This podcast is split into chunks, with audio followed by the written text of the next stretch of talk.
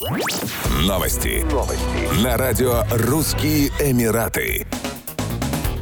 Дубай обогнал Лиссабон как самое популярное направление для управленцев, ставших цифровыми кочевниками, говорится в исследовании брокера по недвижимости Savills. Компания оценила 20 лучших рынков жилья по их привлекательности для долгосрочных удаленных работников. Выяснилось, что высокопоставленных гибридных работников привлекают в Дубае быстрорастущие секторы финансовых технологий и услуг. На многих из них также сказалось сокращение 200 тысяч рабочих мест в технологической отрасли в 2022 году. Уволенные управленцы рассматривают Дубай как центр с развивающейся высокотехнологичной экономикой. Переход в гибридный режим работы во время пандемии побудил многих руководителей перебазироваться в другие части света, в том числе в теплые приморские города с развитыми аэропортами. Они в среднем проводят в офисе 1,75 дня в неделю.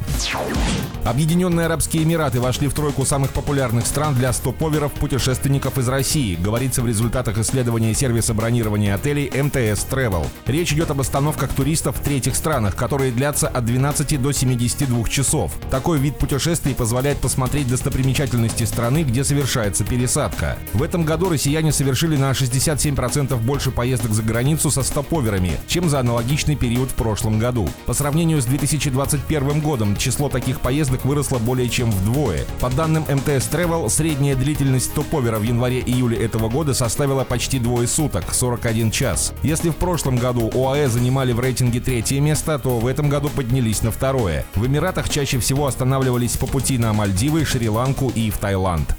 Еще больше новостей читайте на сайте RussianEmirates.com